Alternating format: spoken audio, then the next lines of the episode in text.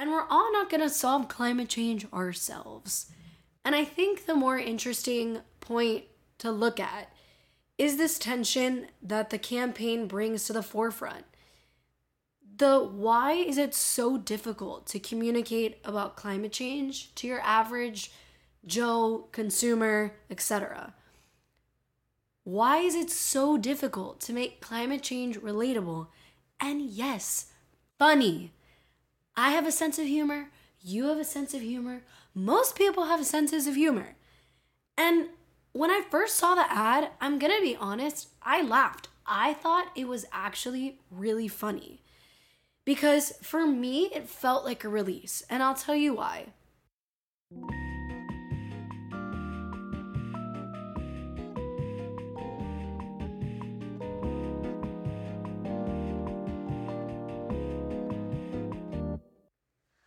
Hi. Welcome back to the podcast. Um, do your nipples ever get cold? Mine get colds. Okay. Anyway, hey friends, welcome back to the podcast. Today I'm going to be talking about, well, let me back up. So I know that I teased you guys, and I, wow, my Miami accent's really out right now. I'm sorry, I don't know where she came from. I'm still working on my podcast voice. Um anyway, so welcome to Hot Topic numero dos.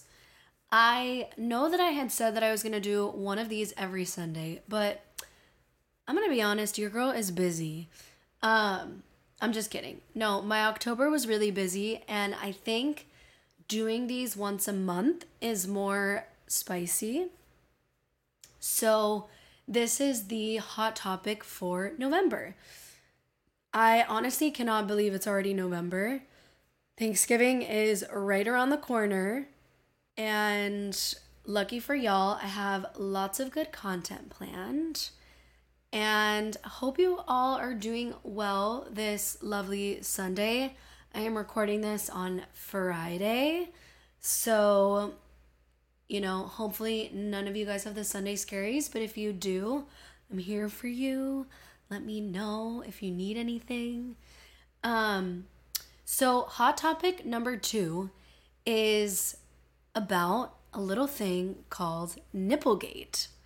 So, as many, or maybe some of you haven't heard, um, Kim Kardashian has recently been involved in the trenches of climate controversy for her new product um, for Skims. And this product is a bra, a push up bra that has faux nipples that always make you look perky and chilly even when it's hot outside. um, so, kind of getting into the meat of the controversy. The ad campaign has garnered much controversy with climate media outlets providing space for and against the campaign.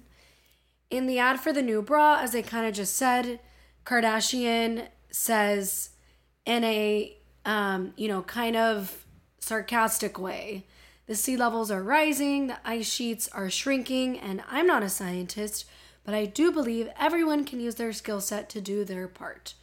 That's why I'm introducing a brand new bra with a built in nipple, blah, blah, blah. So, as Forbes and a bunch of different outlets have outlined, Skims is a multi billion dollar company, and 10% of their sales for this specific product will go towards 1% for the planet, which, for those of you who don't know, that is Patagonia's spin-off nonprofit, which was started in 2002. And to be honest, 1% has a really good reputation. They do a lot of good um, and have done a lot of good over the years. But as many environmentalists have pointed out, Skims itself has a poor track record, both environmentally and socially. The products are mostly fossil fuel based this specific bra, as Earthrise poignantly points out, has spandex and nylon, which, you know, comes from fossil fuels. And using good old trusty, good on you data, Kim herself has faced backlash in the past. For those of you who remember that really controversial clip that went viral about her saying people need to get off their asses and work, but she, as a business owner, doesn't pay her workers a living wage, or rather, there's no evidence um, that she does. And, you know, with all of that being said, I actually didn't want to use this episode to dwell on the efficacy and the ethics of the campaign or the bra or even Kim, but I actually wanted to focus more on the waves that it has created. You know, I was thinking about how I wanted to talk about this, and I think the more interesting conversation is about climate communication the good, the bad, and the Kim. You know, the reality is, as Kim points out in the campaign, we're not all climate scientists. We're not all climate professionals. We're not all climate advocates. And we're all not going to solve climate change ourselves. And I think the more interesting point to look at is this tension that the campaign brings to the forefront. The why is it so difficult to communicate about climate change to your average Joe consumer, etc.? Why is it so difficult to make climate change relatable and yes, funny? I have a sense of humor, you have a sense of humor, most people have senses of humor. And when I first saw the ad, I'm gonna be honest, I laughed. I thought it was actually really funny. Because for me, it felt like a release. And I'll tell you why. It felt like that point in a horror movie when there's a funny moment after a jump scare. And I'm not one of those people that watches horror movies. I hate horror movies. I sweat. I crawl into a little hole. It's not my thing. But when I do watch them, I love when there's a funny scene, something that can make me just be like, ah, we're okay. And I think the reality is climate change is scary. I don't know about y'all, but it's scary, okay? I have eco anxiety. And as someone in the space doing this work daily, and constantly reading the negative headlines that are genuinely horrifying, having a laugh is actually therapeutic. And that's why I had the lovely Katie Tutrone on this podcast, who is making a career out of making climate change more relatable and funny sometimes. And I think we need to hold space for this. I think we can talk about the science, we can talk about the finance, we can talk about the gravity and the seriousness, but we can also hold space for humor. Humor plays a really important role in our society. I mean, I'm an avid watcher of SNL. I don't know about you guys. And just like SNL, which spoofs about politics and climate change, I think we need to hold more space for it because humor has a really, you know, I remember listening to Dua Lipa's podcast with Trevor Noah about the like what humor does for us as a society and the kinds of conversations that we can actually leverage when we use humor. It is a way for people to break barriers. It's a way for people to connect. It's a way for people to emote. So it plays a really important role in the climate conversation.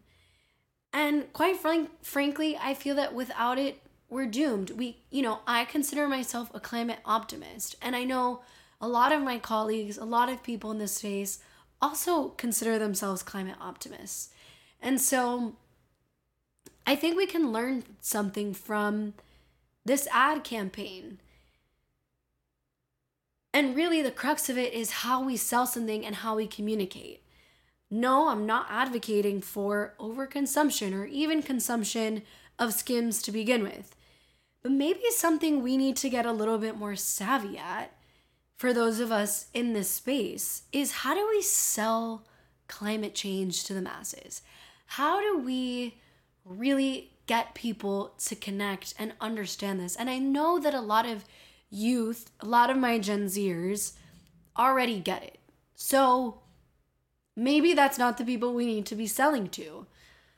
But I think climate change is about selling and connecting the solutions to people who, quite frankly, maybe just have never seen it in that light before because it's always been so dense and academic and very hard to relate to. You know, the numbers only get you so far. It's it's that, you know, human storytelling aspect that really connects people. And so I hope that this episode has sparked a different perspective for people. Um, because I really think that if we continue to perpetuate negativity, we're never going to get anywhere. And we need to be collaborative and creative and think outside the box, even if that means leveraging humor. So I really hope that you guys connect with me and we're able to relate to some of this. You know, a lot of these conversations can be heavy, and I would love to hear from you all what what kinds of ways can we make this equally humorsome but also get to the bottom of the issue. Um, i'd love to hear from you. I'd love for you guys to talk back and either send voice notes dm me on instagram at palma underscore collective on ig thanks so much for listening. Again Please like and subscribe, share this if you thought this was really interesting. And yeah, have a great week. Um, I'm sad to say this is also the last episode of season two. This, you know, I've been breaking up my seasons really based on the seasons, which is ironic. Um, I had, I started this podcast in summertime and season two was like fall, beginning of winter. And I have a lot of fun things planned for season three, which is last season of this year. And then I'm going to be taking a break and resting and relaxing and hopefully getting ready for some more stuff. So, thanks so much for listening. Have a great rest of your week. And yeah, see you later.